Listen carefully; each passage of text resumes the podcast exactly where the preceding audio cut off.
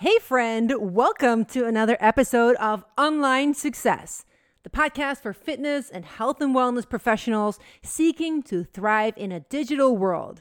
I'm your host, Jill DeYoung, and in this episode, I'm addressing a vital aspect of building your Instagram presence personalization. This episode is packed with insights to help you boost your online presence and grow your audience. Why is getting personal crucial for Instagram success? To answer that question, let's explore the psychology of personalization. Personalization is not just a strategy, it's deeply rooted in human psychology. To understand this better, let's break down the psychological aspects of personalization. First and foremost, Personalization taps into our fundamental need to be recognized and valued as individuals. When someone addresses us by our name or tailors content to our preferences, it signals that they've taken the time to understand us. This fosters a sense of connection and trust. Moreover, personalization leverages the principle of reciprocity. This psychological concept suggests that when someone does something for us, like personalizing their content, we feel a natural inclination to reciprocate, often through engagement, loyalty, and even purchases. Another key aspect is relevance. Our brains are wired to pay more attention to information that's personally relevant to us.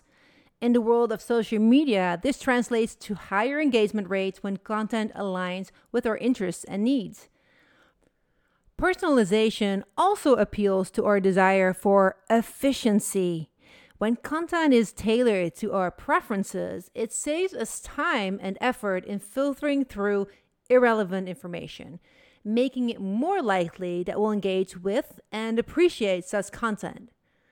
Lastly, the fear of missing out. Yes, FOMO plays a role. When content is personalized to our interests or needs, we fear missing out on valuable information or opportunities if we don't engage with it. To better understand how to fine tune your content, I'm going to talk about three common mistakes that I see frequently.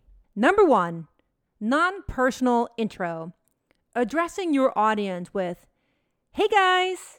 Hi ladies! Hey everyone! If you've been doing that, you may want to stop doing that. Yes, it is true that many people will be seeing your content, but everyone is watching it on their own personal device.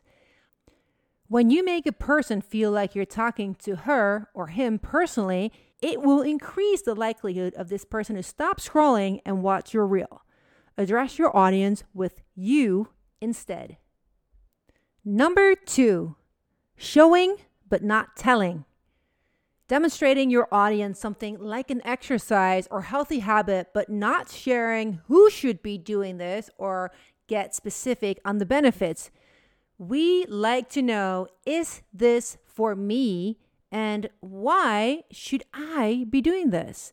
So get very clear on what you are sharing and who it is for and why this is important for the viewer. Number three, self promotion. Posting content on your page that is focused on showcasing your life and aesthetic and feels more like a personal page, and you're not offering content that educates, entertains, or provides meaningful value to your audience. It's content that is more ego stroking and looking for an applause, expressed in likes. And sometimes you just have to be really honest with yourself. Why am I posting this? Do I want the validation, the recognition? Is this to boost myself? And there's nothing wrong with doing that every now and then, but if it's the majority of the content, you will most likely keep the same friends and family members applauding you, and you're not building a business or gaining new followers. Instead of exclusively posting self promotional content, consider diversifying your content. Include posts that educate, entertain, inspire, or provide value to your audience in some way. Think about your audience's interests and needs. What do they want to see or learn from you? What do they keep asking you about? Share the real you by sharing personal experiences, struggles, wins. You demonstrate authenticity and expertise, which can help you stand out as a trusted professional. To sum it all up, personalization in the digital space is not just about algorithms and data. It's about tapping into fundamental human psychology. When you understand your audience's psychological needs and motivations, you can create a deeper and more meaningful connection, ultimately leading to online success. Armed with this understanding of the psychology behind personalization, you can apply it strategically in your fitness and wellness content on Instagram, making your posts more engaging, relevant, and impactful. Well, that wraps up this segment on the psychology of personalization. Remember, as a fitness and wellness professional, harnessing this psychological power can be a real game changer in building your Instagram audience and online presence. If you found this episode helpful and served as a good reminder, please subscribe, leave a review, and share it with your colleagues in the fitness and wellness community. Until next time, my friend, thanks for tuning in.